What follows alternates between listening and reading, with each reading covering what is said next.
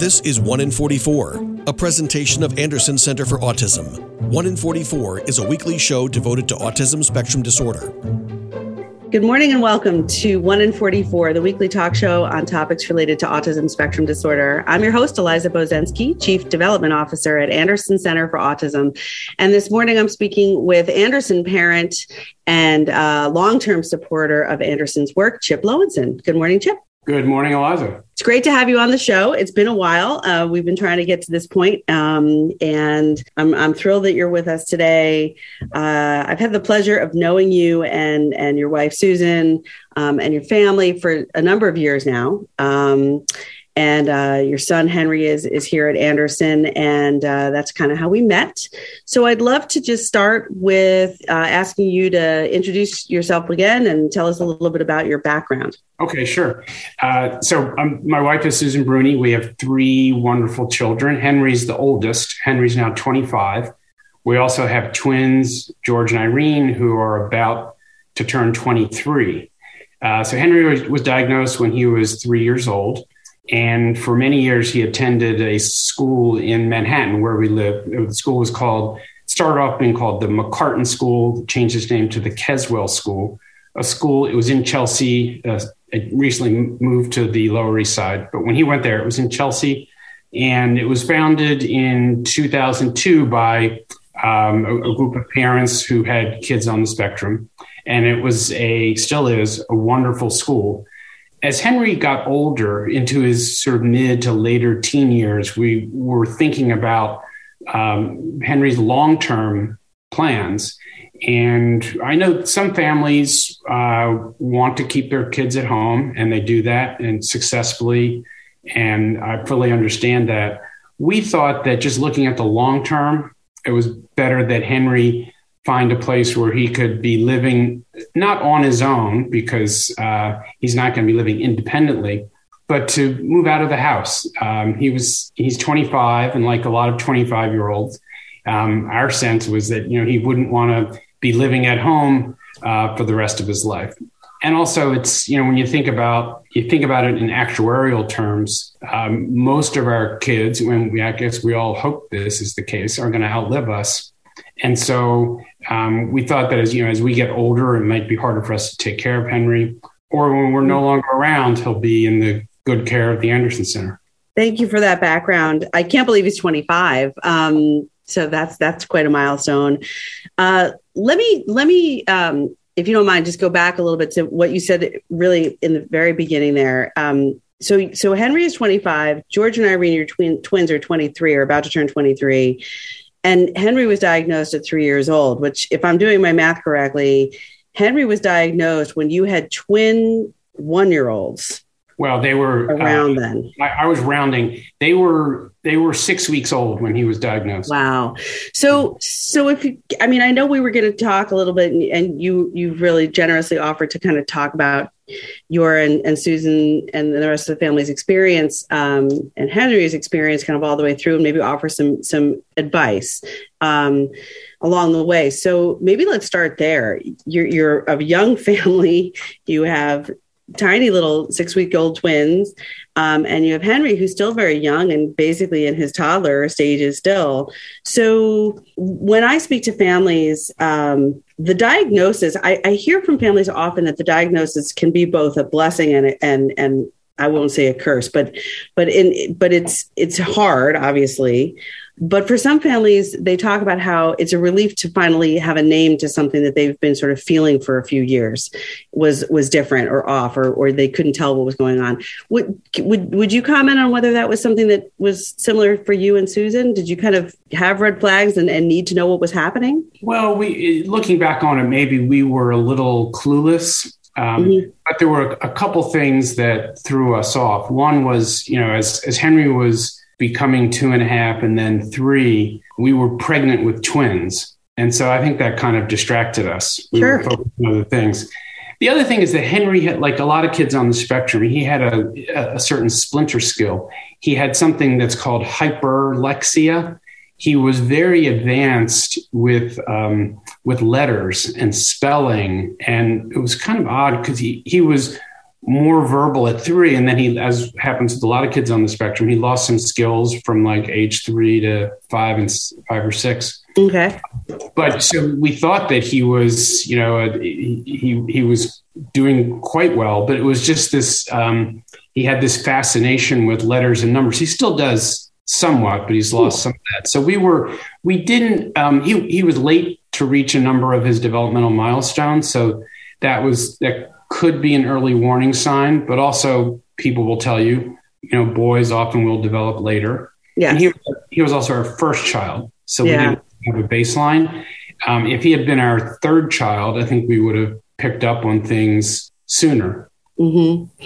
Interesting. I appreciate your your perspective on that. I was just sort of feeling for, um, you know, parents of, of three all very young children and and it must have been an overwhelming um, period. But it also sounds like so so so your story about you know having him attend mccarton then keswell um, and then coming to anderson i think is also um, it's also an experience that certainly many of, of other anderson center families can uh, relate to mostly because uh, you know there is there is there is a decision that has to be made somewhere along that way. And you kind of put it into words around how you and Susan were looking at it, which is the decision, which is a huge one, to pursue a residential placement for your child, often at a younger age than, you know, 18, 19, 20, going off to maybe a college setting or something, or living more independently. So, um, is, is there something that you would share as, as maybe um, advice to a family who might be starting to realize that they're facing that decision about whether to or not to, or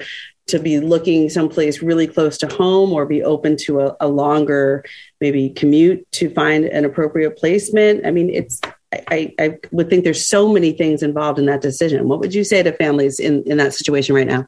Yeah, there, there are a lot of factors, and it's a very personal decision, and it depends on a lot of things that are going on uh, in in the family. Our, what drove it the most for us was thinking what was best long term for Henry, and, and, I guess not just for Henry, but also for the for the rest of the family, mm-hmm. because you know when you're raising a disabled child, uh, you know all, all, parents are just you know throw everything into it they can, a lot of their energy, a lot of uh, financial resources, a lot of your time. But you also uh, have to think that you know other people have lives too. So other other the siblings, but also the parents. That you know life, doesn't end when a child is diagnosed with autism. And we, I don't think it's selfish for a parent to think, well, if if um, if I find a wonderful placement like the Anderson Center for my child, um, for anyone who has a child on the spectrum, you would know that um, you're the, the, the a huge weight is lifted off your shoulders. You have a you've been granted a level of independence that you haven't had for a long, long time. Mm-hmm. But we that was just a you know a lesser factor. The most important thing was what we thought was best for Henry long term you know, we, like a lot of parents, thought that, well, we love him more than anyone else could. So we'll give him the tender, loving care uh, that no, uh, no residential placement could. But we, we found uh, in the Anderson Center a, a very humane, understanding um, institution and staff. Uh, it's, a, it's an organization that understands autism because that's what it does. Yeah. So we never once have gotten a distress call from Anderson saying, You wouldn't believe what Henry just did. And, you know, we tried one other short term residential placement before this. They weren't, they didn't understand autism as well. And I doubted that it was going to work. And I was right. It didn't work because mm-hmm. they weren't ready for it. The mm-hmm. Anderson Center is ready for everything and has treated Henry and us, uh, you know, in a way that we're just so thankful for. Well, I appreciate those kind words, and so will any of the the team members at Anderson who are hearing this. Um, they do, I think, go out of their way every day to understand and to to help seek answers. And I think one word um, that came to mind while you were speaking is is partnership. Um, we our logo is these three little um, these three people, um, and uh, and our family liaison, Colleen, who who works in my department, uh, talks very frequently about what that means to her, and it and it really is sort of the partnership between um, the family, Anderson, and either the student or adult who's who's here with us, and um, and I like that because I think you know I get to sort of see that every day being here, and um, and so I appreciate those kind words. Um, hopefully, if a, if a team member is calling and saying you won't believe what Henry did, they're saying it because it's something absolutely amazing or funny or wonderful and loving and caring. Um, because we do want to be that partner with families, um, and and you're right to point out that we do also uh, since the gosh the late the late 1990s, I think, early 2000s have really developed a, a very specific focus on uh, on autism and our orientation and our ongoing trainings and our education and our um, experience uh, has really grown from that. So it, we've become quite a unique place, and um, and we're all really proud of that. Um, on that note, we're going to go into a break in just a minute. I wanted to stop and thank you again for your uh, support of Anderson. Um, you and Susan have been longtime supporters of our uh, of our programs. Um, and have been uh, our lead sponsor for our gala, which comes up every fall, um, which is a great opportunity to get involved and to learn more about the program and have a and have a, a good night. And we appreciate very much your support. Um, it helps us do what we do. So we are we are very happy to help. It's a cause that is near and dear. Absolutely. And, and we, we love seeing so many families come out for that event. Uh, we're going to take a short break, but when we come back, I'd love for you to, to continue with your words of wisdom and advice. And, and, you know, I think that families listening to other families having gone through a lot of what they're facing, maybe with a newer diagnosis or, or maybe a child in elementary age right now, is really helpful. So we'll come back and have more of that. This is 1 in 44, the weekly talk show on topics related to autism spectrum disorder. I'm your host, Eliza Bozensky, and we'll be right back. Hey, hon, what you doing with your phone? Taking pictures? No, I'm asking it questions. Like what? Hey, Bobo, do flowers have best friends? I'm sorry. I'm afraid I don't know that. Hey, follow me. I want to show you something. Look, flowers do have best friends. Whoa. Some answers can only be found in nature. Discover the unsearchable Visit discovertheforest.org to find a trail near you. Brought to you by the United States Forest Service and the Ad Council. And now, 1 in 44 continues on 100.7 WHUD. This is a weekly community affairs program presented by the Anderson Center for Autism. Welcome back to 1 in 44, the weekly talk show on topics related to autism spectrum disorder. I'm your host, Eliza Bozensky, and I'm talking with uh, Anderson parent Chip Lowenson, um, who has been sharing some words of, of advice and wisdom about. Um, your family, about Henry, about decisions that you and your wife Susan um, have made up until for the last 25 years since Henry is 25. Um, so uh, before we started, you shared a story, um, a couple things you mentioned about some advice that was given to you, um, and also kind of um, a story that some people may have heard before that that is designed to um, make some some I think broad comparisons to an experience um, uh, compared to um, some people's experience getting ready for the birth of a child and then sort of going through the process of understanding that that child uh, may be on the autism spectrum. So I'd invite you to share either of those or both of them. Um, you know, I think families will really appreciate it. Okay, so I'll, I'll, start off with our experience right after Henry was diagnosed. It was the spring of 2000. Uh, Henry Henry was diagnosed in it was late April, early May of 2000. Six weeks earlier, uh, we had uh, two wonderful twins, George and Irene, uh, delivered into this world. So it was a pretty busy time for us. And as with, the, I'm sure it's true of a lot of parents of children with autism, the, the new diagnosis was difficult to hear. Uh, it's it's actually helpful to have a a label on it to um, understand better what you're facing, but it also assists in getting uh, insurance coverage for depending on your policy, of course, but mm-hmm. also getting uh, early intervention services. Um, but we were um, pretty darned upset the way, you know, as you'd expect, as you know, other parents of, of kids on the spectrum know. And I was quite lucky to get advice from a good friend uh, who had two daughters on the spectrum. And he, he said, look, you just have to remember three things. First, it's okay.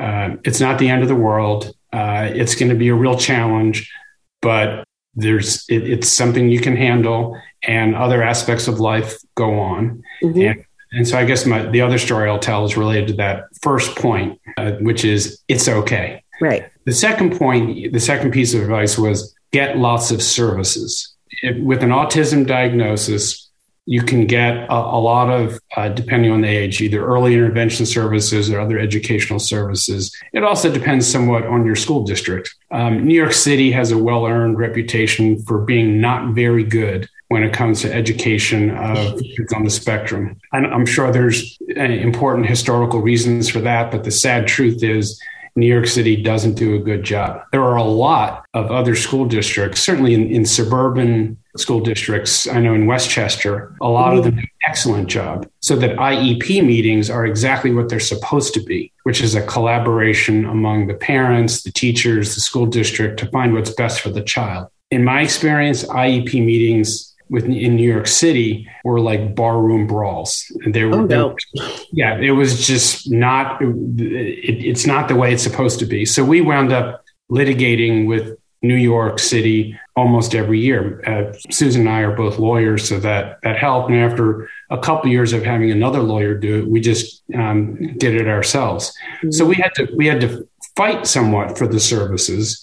Um, but uh, I remember the early intervention services were easier. Uh, maybe the funding the funding stream may be different, uh, but that was uh, easier to obtain. And you want to get a lot of services, particularly when kids are young, because it can really make a difference. Sure. Um, speech therapy, occupational therapy, uh, physical therapy, counseling, and including you know counseling for the for the for the parents. Um, so that's those are the first two rules. The first one, it's okay. The second one, get lots of services, and the third one, which is really important, told me take care of yourself. Mm, Uh, that you have to keep in keep in mind that raising a disabled child is a marathon. It's not a sprint. And so, in the beginning, it's natural that you're going to stay up late researching it on the internet and buying a lot of the books that uh, you know some are better than others, talking to friends, and also going to a lot of um, professionals, doctors, you know, neurologists,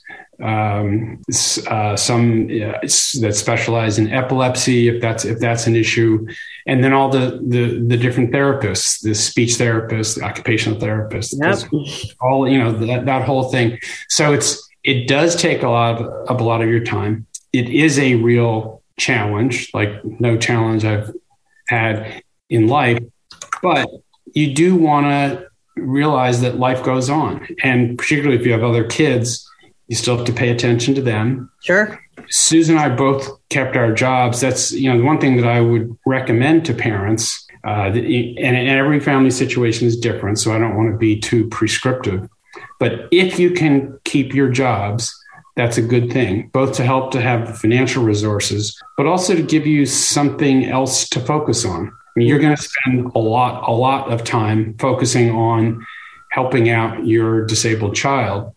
But I've found that, and I've met- we you know we know a lot of families of kids on the spectrum that if people don't have other things to focus on, it can really consume you if you um, if you don't have other things. And, and even if it's not a job, maybe it's just keeping other interests, whether it's working out or being in a reading group or uh, you know being part of your church or synagogue. It's just um, you, you don't want to drop everything to just focus on this because I think that can that can really wear you down. Yeah, it can consume you probably.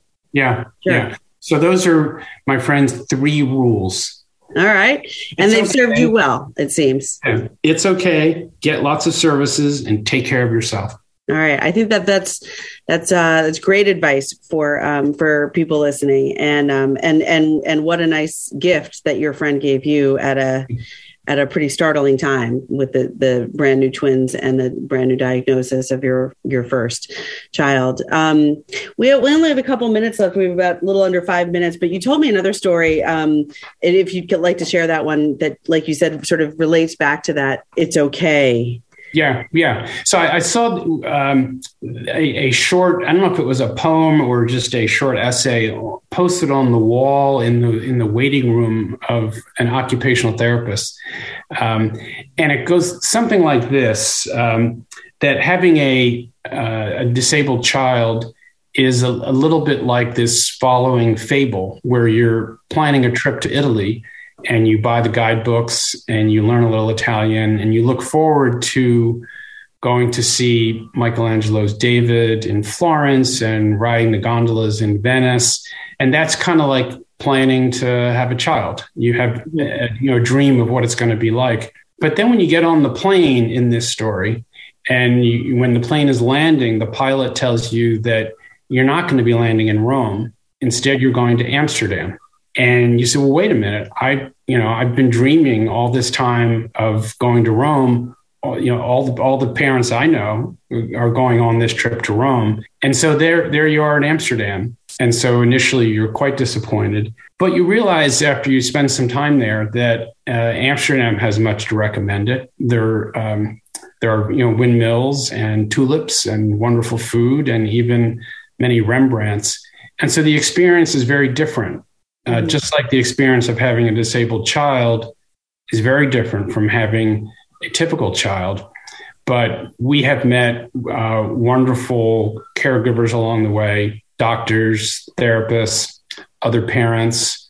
And now, you know, uh, we've met a lot of wonderful people at the Anderson Center. So it's very enriching in that way. You know, a lot of our good friends now are have have uh, disabled children. There is a certain um, shared experience that's that's quite important. So even though you know you're not going on your dream trip to Italy, um, going to Amsterdam is different but can also be uh, quite interesting. And I would just say that you know some some people don't like that story because they think it sugarcoats the experience too much of raising an autistic child because Amsterdam is a truly wonderful place. Mm-hmm. And raising an autistic child, as you know, many of the listeners will know, is a huge challenge. It's and so I don't mean to be uh, frivolous or to sugarcoat it too much by saying, oh, it's just like going on vacation to Amsterdam. It's not. It's an immense challenge. It's hard work. Um, but I think it's um, it, the the that story of the trip to Amsterdam illustrates the the first point from my friend, which is it's okay. Yeah, I appreciate you sharing that and and for recognizing, you know, where some where some of it can be interpreted in different ways. But the other thing that comes to mind when you share that story for me is um, is really the piece about shared experiences and community and um, connectivity. And and I would add one one additional piece to that, which is for siblings um, and the friends of siblings, the people coming and going from your home as your child with autism is is living there and and growing up. It has a profound effect on everybody in your community and everybody in your neighborhood and everybody in your family, and it can be hard on everybody. But also, um, there are I, have heard this from you and from other families too that there are things um, even even you know just that that the next generation of children and young people will bring to their lives because they've benefited from being related to or knowing somebody on the autism spectrum. So I, I do think that there's a lot of um, good stuff there in, in, both of those stories. Um, with that, we are we are out of time. Um, Chip Lowenson, I want to thank you and and your wife Susan um, and your whole family for just being wonderful and really supportive of Anderson. Um, I want to thank you for your recognition of the team here at Anderson, um, and I want to echo that. And just thank you for sharing your advice and your experience with uh, with our listeners today. Thanks for having me. It's been my pleasure. This is One in Forty Four, the weekly talk show on topics related to autism spectrum disorder. I'm your host, Eliza Bozensky, and remember, Anderson cares. You've been listening to One in Forty Four, a weekly presentation of the Anderson Center for Autism. Join us for another edition of the show at this time next weekend.